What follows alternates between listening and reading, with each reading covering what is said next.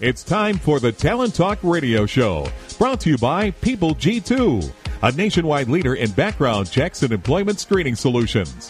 People G2 gives their clients access to the best human capital management and due diligence tools available. They are dedicated to helping their clients with all of their people related decisions. To learn more, go to www.peopleg2.com. Talent Talk centers on the topics of talent recruitment and management, leadership development, company culture, and employee engagement. These are all timely topics for CEOs, entrepreneurs, HR professionals, and business leaders. We hope that as you tune in to listen each week, whether to the live broadcast or to the podcast on iTunes or iHeartRadio, that you hear something you can take away that will help you grow and impact your career in a positive way. And now, here's the host of the Talent Talk Radio Show, the founder and CEO of People G2, Chris Dyer. Good afternoon, and thank you for tuning in here to Talent Talk. Uh, it's Tuesday, so we are live here with our show. And in an unusual fashion, I have both of my guests in studio. You know, many years ago when we started the show, we kind of had uh, local people in here first. That was the easiest thing to do, and it seemed like I was in here all the time. And then somewhere along the around the way, I started uh, calling in more often and having more guests from around the country and around the world. And so today's kind of a really cool uh, blast in the past. We've got two guests in studio for once, so uh, looking forward to it. And, and, you know, the really this show exists because I love to have conversations with leaders and entrepreneurs and HR professionals where we talk about talent. We talk about how they're managing their talent, and we hopefully learn something about what makes them talented, and maybe learn something and take something way back that we can use in our own lives and our careers, uh, and hopefully make things better in a, in a, in a positive way. Uh, there's been so many, uh, you know, wonderful stories over the last five years that I've been doing this show. Um, in fact, I put a lot of them in my first book called The Power of Company Culture, which is now a bestseller. You can get on Audible, wherever you buy books. Um, if you like to read them, listen to them, whatever it is, it's available on Amazon or wherever you get them. But it, it has so many of the stories that we've told here and talked about um, on the radio show, as well as sort of my story and what my company went through, um, and kind of laid out on it's kind of a nice little blueprint on what you should be doing to thinking about changing your culture or improving your culture uh, at work. As I mentioned, we are live here every Tuesday, 1 p.m. Pacific Standard Time, um, and we love to have you be involved in the show. So if you're listening live, or maybe if you're, uh, you know, listening on the podcast, as most of you do, uh, we definitely want to have you involved uh, on the uh, on Twitter and uh, you know being a part of our live feed. So no matter when you're listening, if you go back to, to Twitter at PeopleG2 or look for that hashtag Talent Talk, you can find sort of you know, push out the best comments and the best little tidbits.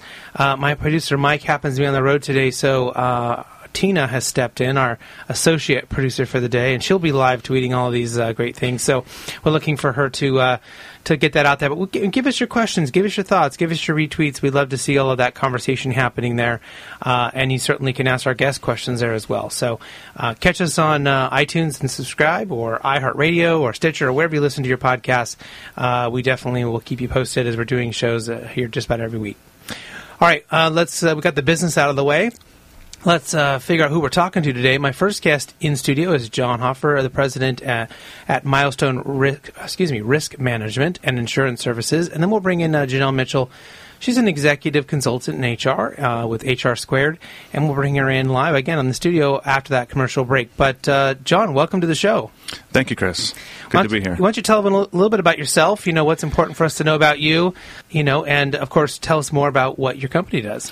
Sure. So, uh, John Hoefer. I was born and raised here in Southern California. So I owe a nickel because I screw up people's names all the time. Oh, so I've already I, I done didn't, that. Didn't or, even or, notice. Or a five dollars. Because probably everyone screws up your name all the time. so true. sorry to interrupt, but yeah, That's okay. go ahead. right. So, born and raised here in Southern California.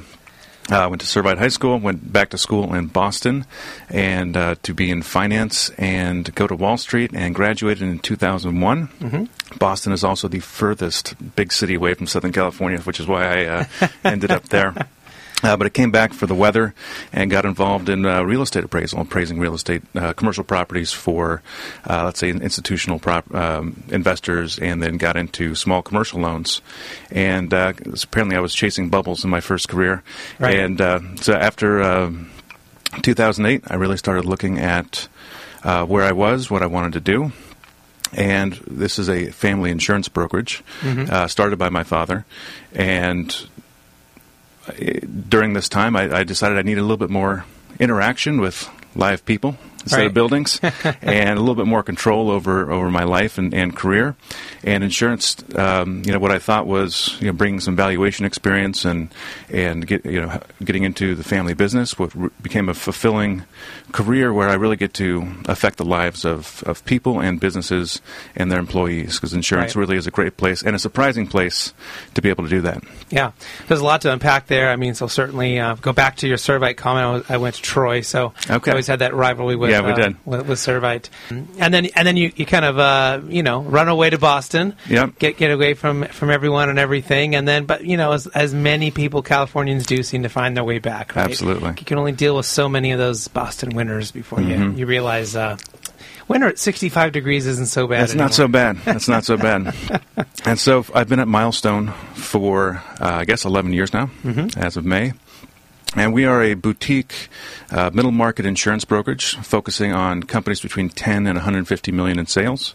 What's great about that size is that their their administrative department is usually well run, but at the same time, uh, very un- you know understaffed and can really use the HR, safety um, resources that we're able to bring, and actually. You know, with your, your focus here on talent is actually not only do we improve the talent and, and work the talent in our organization, but also that is that is kind of our secret sauce of helping our our, our clients Right. you know, im- improve their processes, improve their business, improve their knowledge of workers' compensation, of HR, and uh, managing claims. So as you sort of transitioned from you know spending your days around uh, buildings to now helping clients and, Mm-hmm. and really having to get into the understanding their business needs and their challenges and the people. I mean, it, it really is. Uh, although certainly, I think a lot of the things that you were doing prior have a lot of great applications. It is a different lens, right? It's a different It is, yeah. interaction. And so, you know, now you're as the president of the company. What, what, what do you sort of find as some of your biggest challenges, especially from a leadership standpoint? Sure. Uh, from a leadership standpoint, it's really the f- the the fast pace of technology.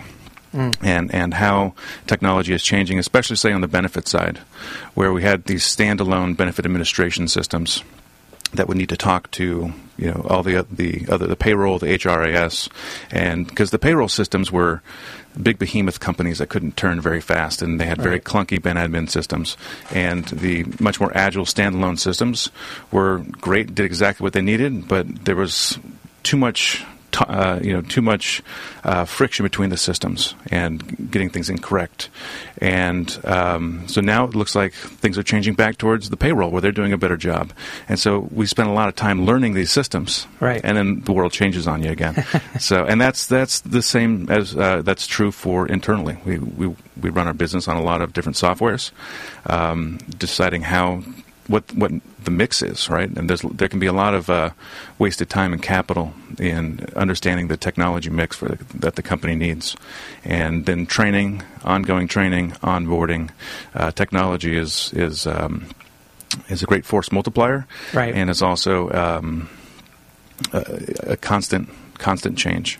Yeah, and there's so much happening. Um, you know, I often a lot of people will sort of talk about maybe this new software, this new thing, and and you sort of ask them what the you know what are the core new benefits or, or Mm-hmm. something, and you know a lot of times the things they they mention, it's sort of like someone telling me, I bought in, California, I bought this car because there's a heat seater, uh, uh, you know, uh, the, the, the heater in this. It's like real, and and the windshield Why? wipers will, will warm up, and I'm like, why? You, Yeah. you live in Calif- Southern Sure. California. Like, I mean, I guess as a few days, I've been up in the mountains and it's nice Yeah. when that turns on, right? But like, I don't use. There's a lot of shiny object syndrome. a with, lot of uh, shiny object, and it's like, is that really why you're going to spend X amount more dollars? Is that Mm-hmm. really why you're going to upend your entire systems, change everything, retrain Mm-hmm. everybody, new user licenses, all for the you know this little thing that especially with client-facing software too. Uh, Mm-hmm. Those types of hiccups are not uh, are not good to pull on your clients. So you, got to be very careful about that. Right, right. And yet, I think there certainly is a you know a part of the population that you know they want something. They they do want, Want they, the early yeah. adopters and all that. But most people Sure. sit in the middle, right? They they'll change when it's good enough. When you've Mm-hmm. Absolutely. enough, you know. Most people don't want a new login, right, right? right, to manage. right. I think hackers exist because people just don't want to change their passwords. right? Absolutely, that's so true. So um, I know one of the things that you do with your team and partners is to collaborate with them to kind of problem solve as we began to talk about and to you know handle whatever their different difficult situations might be or what maybe their growth scenarios or whatever is happening. I mean, especially if you're company going from 10 million all of a sudden to 100 million, what you need for insurance changes a lot. Absolutely. I don't think people realize that. I mean, we've, we've been in some pretty big RFPs before, Mm-hmm. and it's amazing how no one thinks about guys if we double our business here. What Our insurance is, is completely different. And, then- and, Absolutely. and what does that cost? And they go, oh, I don't know. Well, then how Yep. can you possibly even quote this RFP, right? Absolutely. So how does that kind of collaboration work uh, for your organization and, and for your team? You know, what, did you guys have a certain approach or way that you do that? Sure. So um, you know, we put on a leadership summit every year. I I think you might have, might have known about that. And one of the summits we had was at the Ritz Carlton, using their leadership um, training institute, actually. And we follow that their model of at every shift change they have a uh, a meeting between the two shifts to uh, transfer the information, right? So now we don't do that every shift change. We do that every Monday, and where all the departments get together, we talk about our clients, talk about what's going on, talk about what's going on in the market. And so this transfers the information around the business, and so we can uh, always collaborate and understand what's going on and what's critical right now for our clients. When it comes to issues, number one, we, we are very proud of our, our team approach. It's actually almost very, very few problems are not shared and and uh, disseminated and dis- discussed between the team members because we all have different ways of learning. We all have different ways of approaching uh, issues. We all have a different background. And so we collaborate not only internally but with our clients, uh, like you said, on RFPs. Uh, Right. that's, that's huge for our contractors service contractors uh, is is understanding their costs and making sure that they're they're working at, at a profit. Um, then also working with our carriers, since you know our job is to have an is to create an engaging relationship between the carrier and the client, and us as well, and so that the carrier understands what the client is trying to do, and so they can help them grow profitably as well while having the proper coverage. Yeah, and that can be a real struggle. I mean, it's often people don't think about these types of things. They don't need you until it's too late, right? Um, and, and, and then, of course, there's always that old adage that uh, certainly you, you live in a similar space that I live in, which is, is sort of a co- commoditization Sure. uh, of, of the product that we sell. You know, people have this mistake. They think that what their They think it's a insurance, commodity, yeah. right? They think their insurance policy is the same as the other one they're going to buy from somebody else, and, Mm-hmm. and it's not. There's drastic differences, there's drastic uh, exclusions, and things like that. So, you know, getting people to realize the importance of the relationship, Sure. uh, and having someone who can and develop those needs and figure out what you what you really should be paying for and not paying for, and protecting you. Uh, you know, some I've, I've seen people save five hundred dollars on an insurance policy and then come back and get sued and find out that they're not covered. Absolutely, I've, we've seen that as well. And you say, I would gladly have paid five hundred dollars or more to be covered, right? Yeah, I've, I've seen a, a local business here with three locations that went out of business because they didn't take a uh, employment practice coverage. right. Yeah, Yeah. absolutely. Uh, I had recently an insurance company try to send me a renewal and say, well, we're excluding all class action suits. Yeah, And I was like- and that's probably a wage and hour issue, which which is huge in California. Here. Right. And it was Yeah. it was just a professional liability policy. Okay. That they weren't going to cover anything that was a class act. I went, Wow. no. I went, what? Like, the, you're the biggest threat, the one that will put you out of that, Right, right. You know, d- defending against several hundred people. right. and like, and like, and I'm, I haven't even seen a suit, and I don't know how long that wasn't Sure. a class action. They pretty Yeah. much just turned them all into that. Absolutely. And it was like, how, you know, you know, I sort of went back to, you know, my, my broker and said, you know, this, kidding me? You Yeah. know, how, you're basically saying, we'll insure you on nothing. on nothing. Yeah, exactly. It's it's just paper. You give us money paper, we'll give you paper paper, Right. and it's just super expensive and doesn't doesn't provide anything. I don't know why that would even be proposed, but yeah. Ah, I don't know either. You know, I mean, uh, yeah. So, well, uh, you know, kind of getting back to to the leadership stand of it, um, you know, having the type of openness that you talked about with the Mm-hmm. communication with your staff and uh, and listening to others, especially your partners and clients and employees. Uh, that's really kind of the main, you know, a focal point in strengthening an organization. How has your team been able to take that kind of information, that feedback, and, and use it to their advantage? Sure. So, well, first, we love to learn from other mistakes, uh, other people's mistakes, but we are human, and so, actually, a good example of this is our uh, we have a brewery program, the brewery insurance program. So, I love big fan of craft beer. Right. I certainly enjoy tax-free beer, and uh, so we have a brewery program. It's actually one of the largest in the country. It started because we had a brewery back in 2009 10, and frankly, we didn't know It, that, that's right when you know, the, the extreme growth really started. Right. We didn't know as uh, all all the nuances of coverage. And uh, in, in, when I came into that client, noticing these shortfalls we had and these gaps and these gaps of information, contacting you know the right carriers, the best carriers, creating relationships, and then going over the entire policy, understanding all of the gaps, uh, what coverages they need. Uh, the under, better understanding of the business because that's really what, what happens is we get a very good understanding of the business operations Mm-hmm. and when you get involved in one industry you get a, uh, a good knowledge of the differences between each of those businesses and how they're each individually going after different revenue streams even in the same business and how those need to be protected so that's how we built an entire program was frankly seeing our frailties communicating with partners communicating with, with breweries and um, really just putting a, a, big package together where frankly in, in, the very beginning when we had one or two or three breweries we were quite frail. Yeah and, and, and that, that that's important to kind of i think for people to realize is that you sometimes we try to go in and we try to know everything, right? Mm-hmm. We think we have to be at you know full capacity or near full capacity to yeah. begin a project, and really you need to just you need to start, you and start. you get in there and you get working, and then you learn and you learn, you learn and you get better and better and mm-hmm. better. And yeah, you may make mistakes. It may not be exactly how you would yeah. have done. I mean, I look at some of the things I've done, I did when we started versus now, and it's like. What were, sure. we, what were we thinking?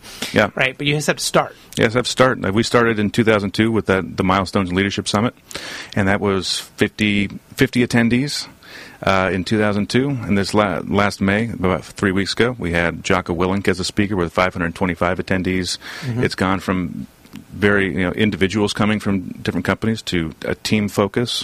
Four to five people per company come and learn from um, a speaker all day. So this year was Jocko Willink, the Navy retired Navy SEAL who wrote Extreme Ownership. Mm-hmm. This next year we have Daniel Pink, who's great in culture and uh, sales as well. Right to sell is human, and he is. Um, th- so this is what we do in order to help our clients grow. And we, there were a lot of lessons learned along the way, going from individuals to teams, you know, figuring out how to keep an engaged audience uh, year after year, and not leaving before it's over, leaving a half-empty room. Mm-hmm. You know, it's uh, putting on events is, is actually something uh, we do a, a, good amount of, and that's been a great, uh, big learning curve as well. Well, it sounds like a great event if you have Daniel Pink there. I certainly love all his work and mm-hmm. talk a lot about his uh, uh, his stuff. And, and, and, his most recent book, When, has really been important for us. We've, we've really sure. been digesting that in our, our company and talking about not every, you know, because not everyone wants to, brains are sort of set up to work at the same time, right? Sure. And so m- people often kind of ask, my, my organization is 100% remote now. And so they kind of don't understand, well, how do you let people work? And, and actually, what we unintentionally did was allow people to work when they wanted to work, which really kind of fit into those time gaps. So some people yeah. prefer to work at night, some people work better in the morning.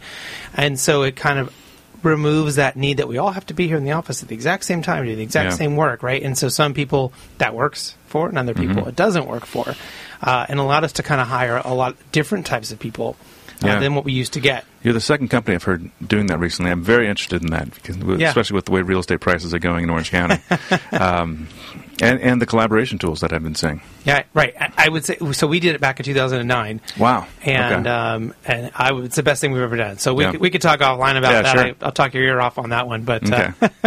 Look forward to it.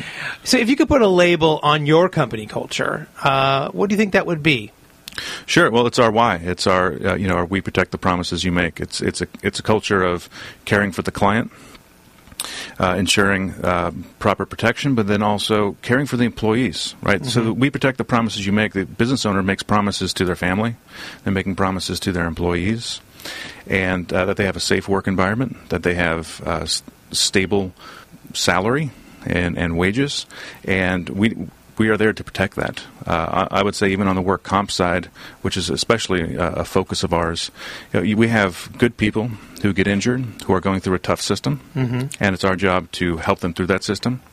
And then there's also bad players who are working the system and uh, you know fra- fraudulent claims and uh, basically attacking the business, and we are protecting the business from theirs. It is it is a a nurturing and a fighting job on, on both sides, and it is um, it's just very f- fulfilling. And I would say all of our employees are engaged in that in that environment.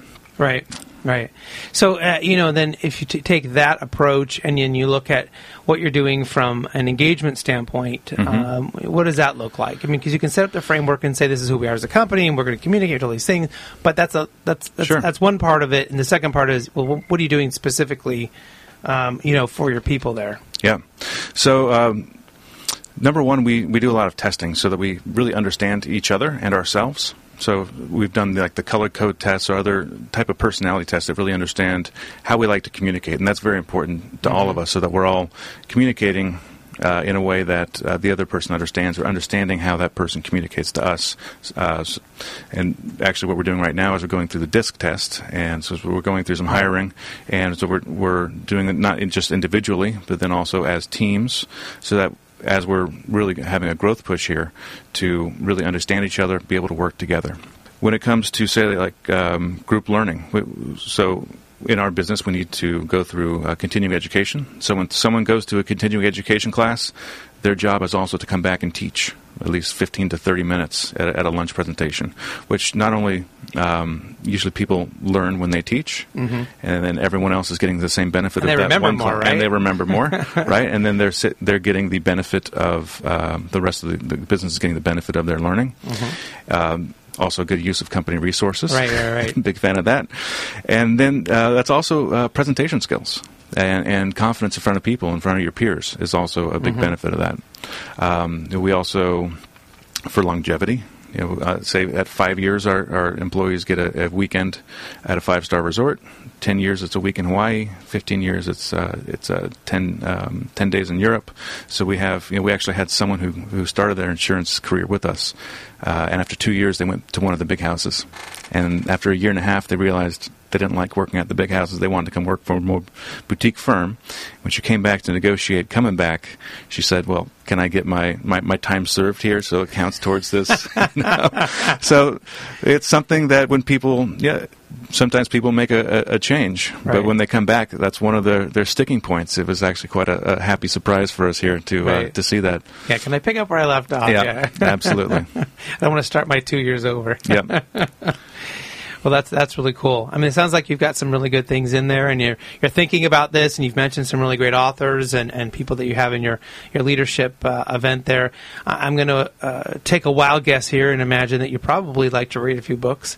Uh, Um, yeah, I do. yeah, yeah. And actually, I'm, I'm very because we just had Jocko uh, as the speaker. I'm very immersed in his books right now. I've I've already read uh, once before Extreme Ownership and his other book uh, Discipline is Freedom, and I'm now listening to his Dichotomy of Leadership, which goes through uh, you know being humble but not passive, or um, being disciplined but not not overly rigid. So it's it's these dichotomies that exist in you know. The, these characteristics we need for leadership, but also not overdoing it or not underdoing it, and understanding the balance, and that's a constant balance here. Uh, you know, leading a lot of leading is following. Right, right, right. So often we we make that mistake. Right. Well, uh, you, we've talked about a lot of great things here today. I really appreciate you being uh, on the show. How can people get a hold of you? How can they find out more if they're interested? Sure. So our website is milestonepromise.com. And then the best way to follow us, see what's going on, is to connect with me on LinkedIn, uh, John Hoefer at Milestone Risk Management. And LinkedIn is where we uh, do most of our social media. And for any of you that are name challenged like me, the last name is spelled H O E F E R, Yes. just in case you're typing that into LinkedIn right now and uh, looking to connect. But, John, thank you so much for being on the show today and, and sharing so many great insights into leadership and what your company's doing. I really appreciate it. Thank you for having me, Chris. All right, we'll be right back after this quick commercial break, and we'll bring in our second guest, Janelle Mitchell. Imagine buying a newspaper and discovering that the news you're reading is six months old. There isn't much that stays the same for six months, and the same thing goes for background checks. In a time when so much outdated information is being passed around, it's good to know that People G2 offers something different. At People G2, we provide today's intelligence, not yesterday's news.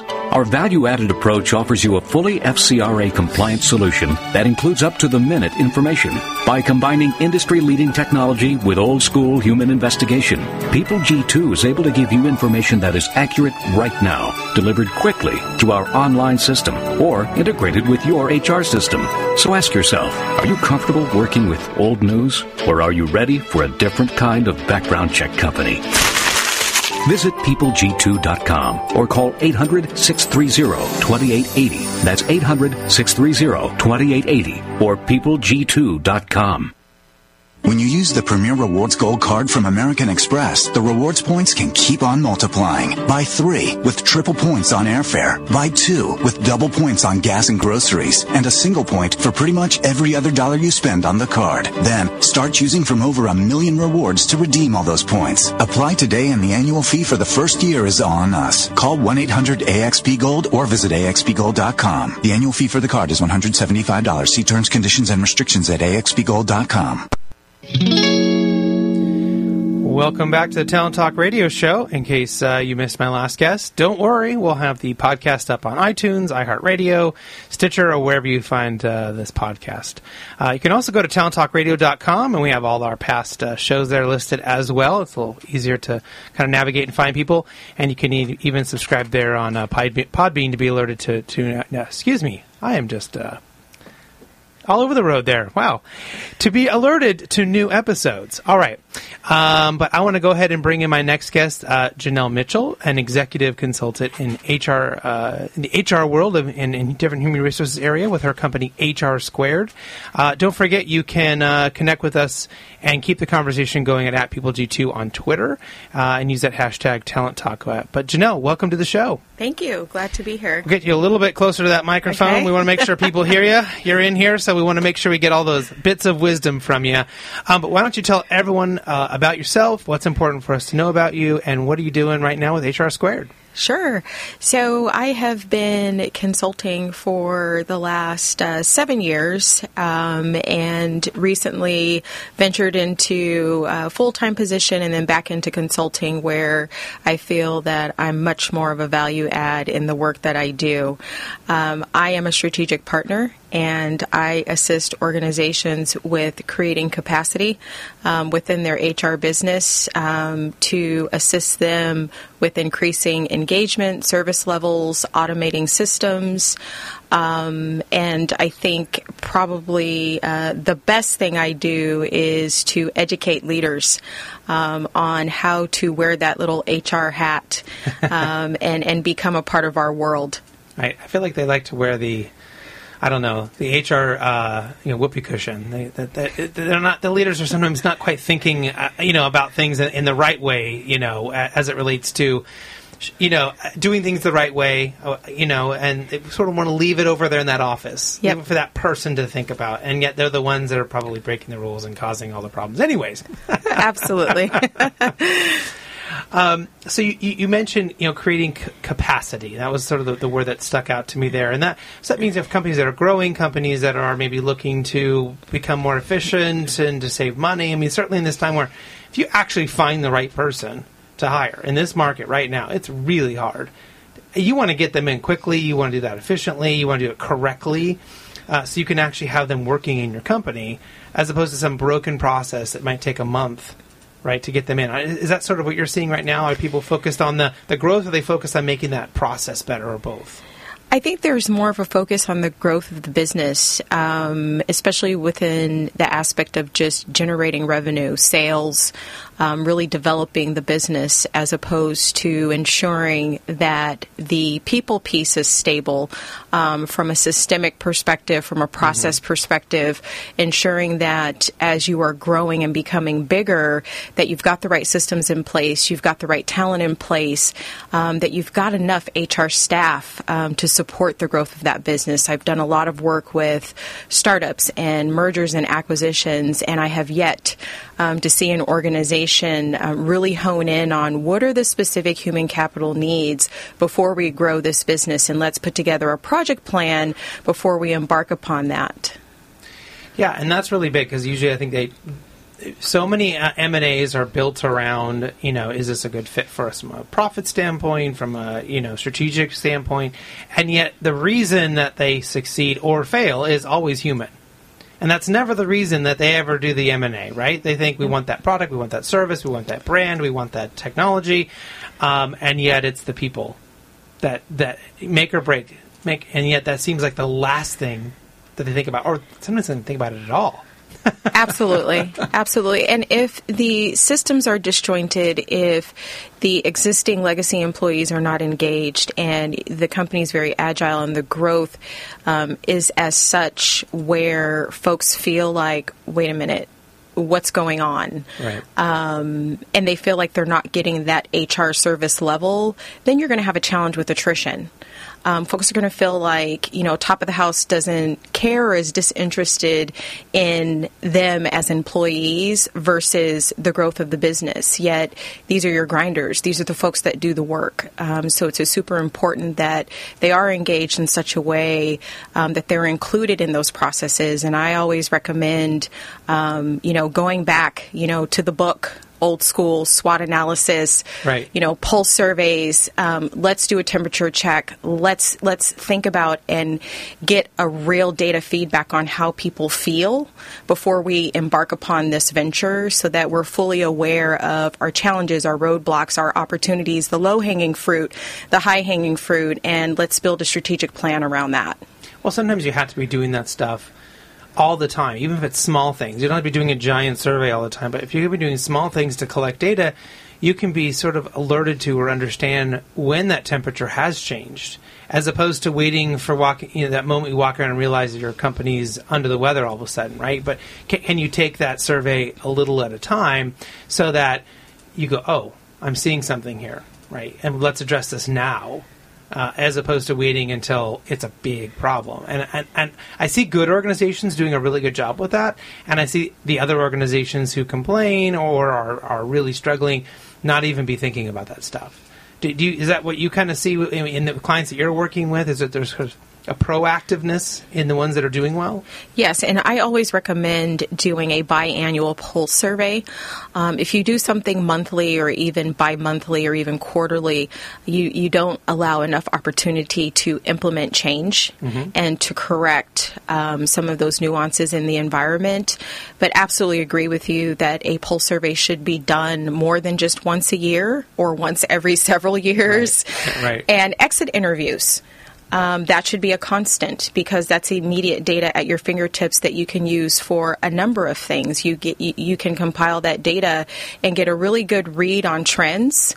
Um, some of the behaviors that are in the environment organizationally, and you can respond to that with training and development programs, um, with change management initiatives. And so I think it's super important that HR practitioners are on the front line and that they're ensuring that they are positioning themselves to collect that data. Right. Well, so you, you sort of said something that um, I, I might challenge you on a little bit. We'll see. Um, I do like the approach of you know at least twice a year. That's something, right? Or you get into quarterly. Uh, but I found in my organization what we do is we do one question a week. Mm-hmm. And and so where I, where I wanted to challenge you was is th- that's the only way for us that we can enact change quickly and effectively is to only ask one question, get real deep feedback on that one thing, we really understand what it is that's going on, and then we can very quickly say, yes, this is something we need to address. Here's what we're going to do, and come back in two or three days to our organization and say, this is what we heard, and this is what we're going to do. As opposed to if it's, you know, for me, if it's yearly or twice a year, you know, by the time you digest that much information, because you're going to ask a lot of things, and then come up with a plan, and then decide what you're going to do. It's now been two or three months later, and I feel like the organization and the people have changed so much, even in that time, that is your solution too late? Sure. You know, not, and so for us, that's what we sort of did a little bit that switch. Absolutely, and I do totally agree with you. Less is more. Right. Um, you know, and I think if you do have that one key question that you can ask um, to get that data pool, and you do that once a month.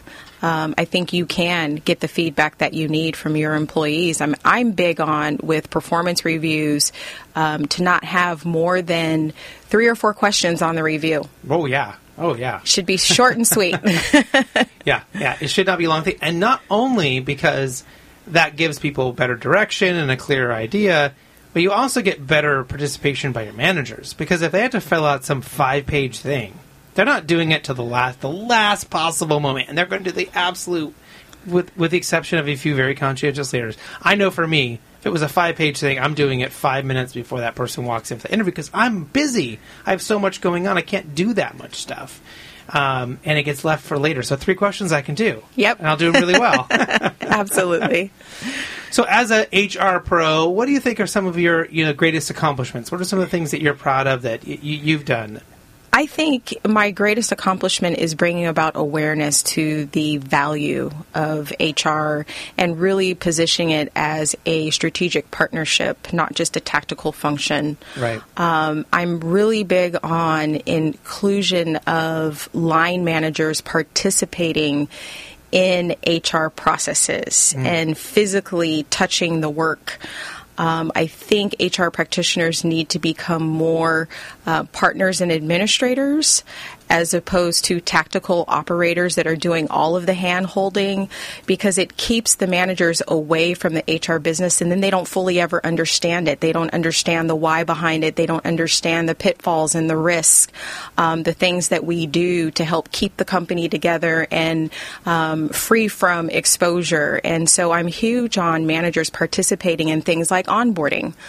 Um, you know, that all of that is not just facilitated by the HR team. Right, right. I mean, they really should be. They they should be the main person who that's their that's their direct employee. They should be ones greeting them at the door, making their first day great, you know, being that support system.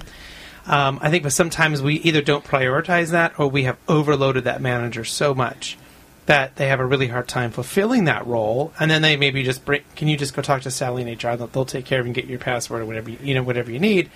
Um, and we've lost that opportunity. I think I read read a couple of different studies, but one of them was like you know people within the first like so many minutes know if they're going to stick around. Yep. This is going to be a job for them, right? And they know by the first day whether you know whether they're going to last two weeks or they're going to last two months or they're going to be out in a year or whatever it is. Um, and and that all comes into just those simple interactions and what happened to them, having all the things they need to do their job from the moment they sit down that very first day, and that they get a work buddy and someone takes them to lunch and does these simple simple things that really don't cost any money, is huge. And we spent all that money trying to get that person in the door, and then they may have already decided in the first minute that they're not sticking around. Yes. And It's crazy, but but it's a reality, right? Yes. Well, uh, how do you encourage organizations to think maybe more strategically? I mean, A- HR in the past has been very tactical, and people think about it in a very tactical way. And I've really been happy in the last in the five years that I've been talking about this stuff and here in Talent Talk. We've seen this massive growth in the in the change in HR being more and more strategic. Um, and people thinking about it that way because it can be leveraged in so many great ways to help our organizations. But how are you helping them think about it that way? You know, especially when it comes to their people initiatives. Sure. Um, the numbers speak. And so I'm really big on data, um, ensuring that the HRS system and any other systems is housing clean data, accurate data, um, that there's enough data probing. Um, the data will tell you what's going on in the organization. So back to pulse surveys, exit interviews, um, candor, um, water cooler conversations. All of that is data. Um, I, I believe that if we're more focused on what's going on and collecting that data, we will be able to create the people strategies um, and be able to speak to the challenges in the organization and create resolution. Right, right, and and that's and that's really big. I mean, if, you can understand the data, you under, and you know what you need to measure, you know what's important to measure. You ignore the other stuff that you don't need to be measuring. I think that's another part of good measurement. You can't, you know, we can't be uh, trying to measure everything all the time, right? You can cause analysis paralysis. Yes. Um, but you know, we're really focused on what's important to us and what are our triggers. We know if the, we're seeing this, we need to do that, or if, if this for some reason pops up, that's going to spring in an, another event or, or or some sort of action. But that takes that sort of strategic planning and thought process by leadership in advance, and then for us to say, now let's go here and let's start doing those things. Um, is that something that you find as a challenge to get organizations to think about doing, or, or is that just something? that you just sort of have to, once you've exposed them the idea they're willing to go down that path I used to, but I'm I'm finding that it's becoming a lot easier um, because data is factual. There's no question behind it. So I've worked a lot with multi-state, multi-unit operations. Uh, so, for example, I had an organization where there was um, an excessive amount of attrition um, within a particular region. And all of that data led back to leadership and behavioral practices that were not aligned with the overall organizational goals. Mm, right, right. And and then and that can happen a lot, especially if you have organizations that are separated by geography, or they're separated by focus, um, separated by culture. I mean, there's so many things that can happen in there where you have different sets of leadership, different styles, and then are they aligned and all that. So, I, I I've never been uh, wanted to to jump into an organization that maybe has like you know 500 locations and everything. I mean, it's really hard to, to, to be the right to set the right message and make sure you're constantly measuring and make sure that everyone is li- in alignment. Yes. I mean, I've seen some great organizations let some superstars go because they were not aligned to what they were doing, and they know they can't control it. They can't control the at a micro level. They can only say, "This is what we value. This is what's right." And if you're not on board with that, then you got to go. Yep. Uh, and that's huge and hard.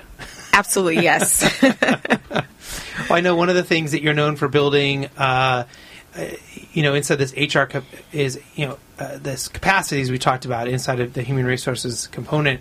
How do you help companies kind of elevate the service levels across their organization? I mean, you're you're building capacity in HR, but how does that translate then into sort of changing, you know, what they're able to offer uh, to the end user? Sure. I think automation has to be a strategy in this day and age.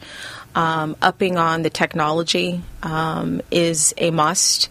I think gone are the days of HR practitioners being stuck behind a desk. And if you're stuck behind a desk constantly pushing paper because you don't have automation, then you have excluded yourself from the ability to be able to participate in face to face engagement. Mm-hmm. And that's more important. And so I'm big on um, self service um, you know, incorporating some sort of comprehensive HRS system um, into your HR functions and having employees and managers alike engage with those systems so that they are participatory and then you can be out in the field more right. um, or around the office more, um, chatting, um, talking, um, getting real time feedback. And, and I believe that's where we need to be. Are there some systems that you're seeing right now that are pretty popular that you know, it's 2019, so what you know, what HR systems are you kind of excited about or seeing, you know, a bit more focus on right right now? Sure. Um, one of my favorites is UltiPro. Mm-hmm. Um, I think it is sophisticated enough for any middle market uh, employer.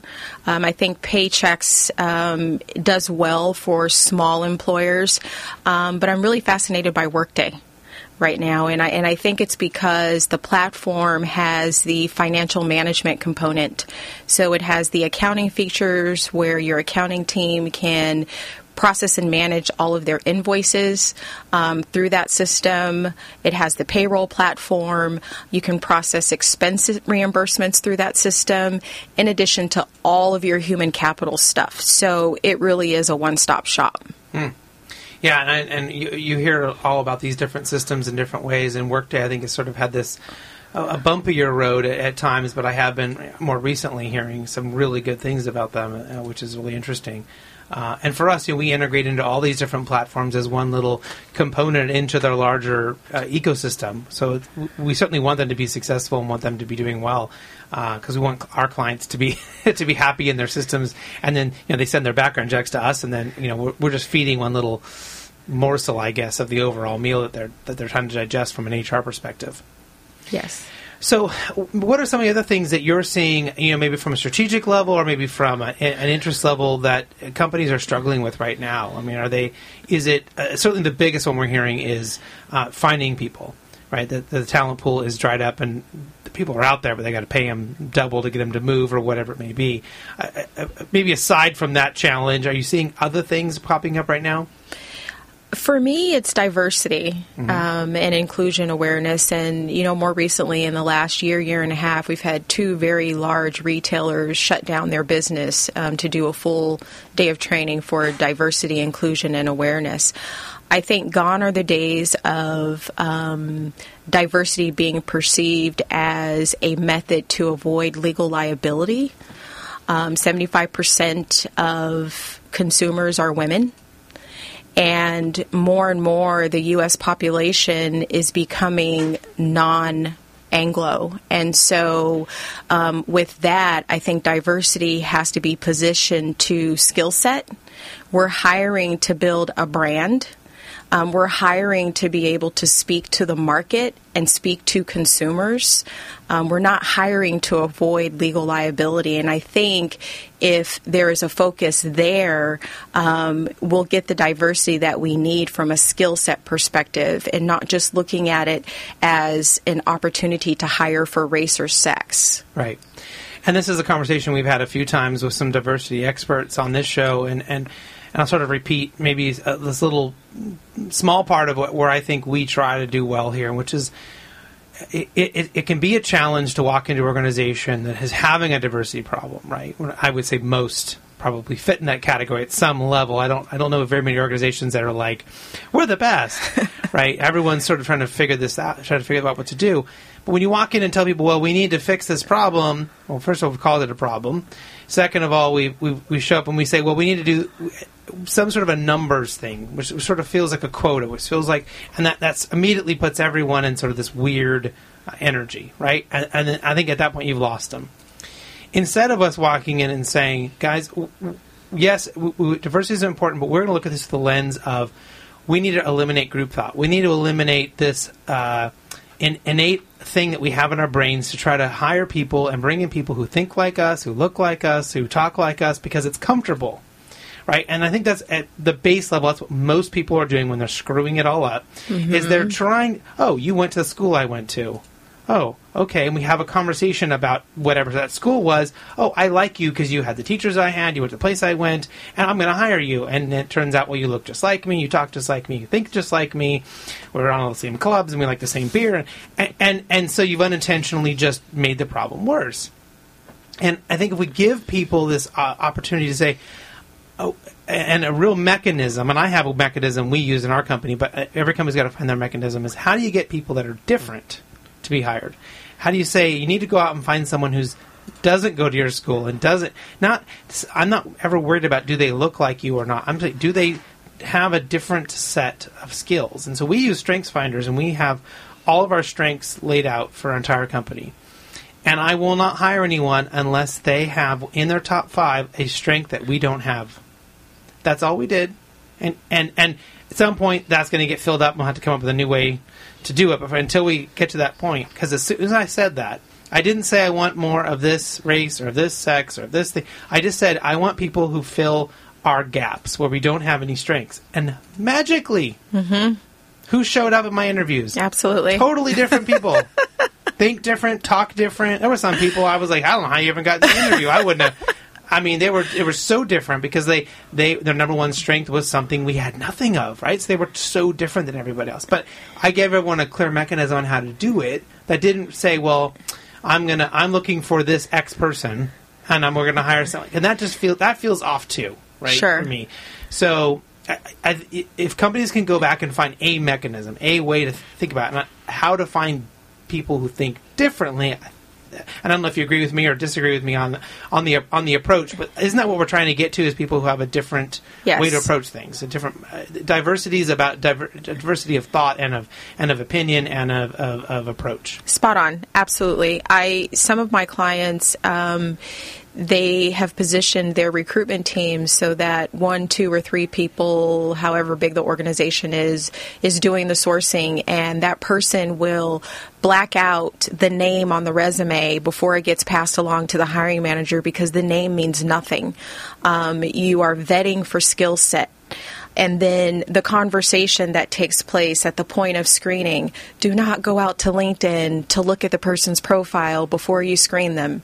Um, it is not important to know what that person looks like. Right. Um, you're going to have that conversation. It's going to be either great dialogue or a bad dialogue. Um, you're going to ask behavioral questions, and you're going to get the answers that you need, and you're going to either move them on or not. Yeah. Um, but I know a lot of folks out there, as soon as they get that resume, they're looking at the name and they're Googling and they're going on LinkedIn and they make a poor decision based upon a profile picture Right. or a name. And we, a, a name, you know, something. Are they? I mean, even are they good? Are they a good-looking person? Yes. I mean, just because they're a good-looking person doesn't mean they're going to be good at their job. absolutely, absolutely, yes.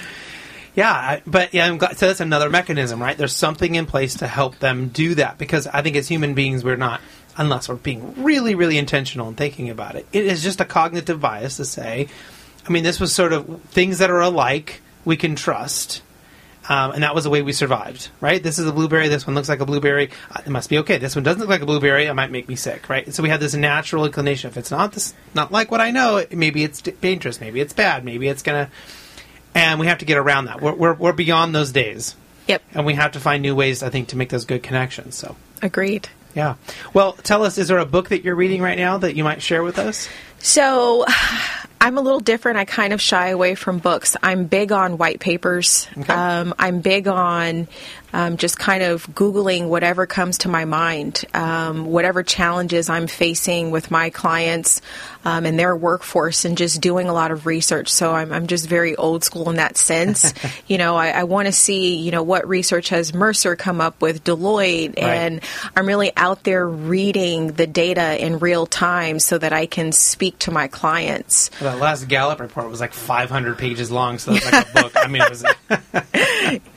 yeah, that's great. Well, I mean, that's uh, we have gotten so many interesting answers when we started asking this question. So uh, this was right up there. So looking for white papers and looking for those instead of you know those books, you're going to get case studies. You're going to get information uh, that you can go back to your clients with. Yes. That's fantastic. Well, how can people get a hold of you if they're interested in learning more about you or having you come in and work with them as a consultant? Sure. You can email me at mysearch at thepeopleinc.co. So that is .co, not .com. Right. Just want to be clear. So it's my search at thepeopleinc.co. Cool. Well, Janelle, thank you so much for being on the show today. Uh, and hopefully we have you come back at some point and give us an update on all the cool things you're doing. Great. Thank you. All right. Thanks everyone for listening today. Hopefully you've gained something you can use in your own career in a positive way. Next get next week, my two guests will be uh, Bart Valadez, the CEO at U.S. Nursing Corporation, and Fastaff, um, HR Director at Fairfax County Park Authority. So until then, do what you love and show the world how talented you can be today.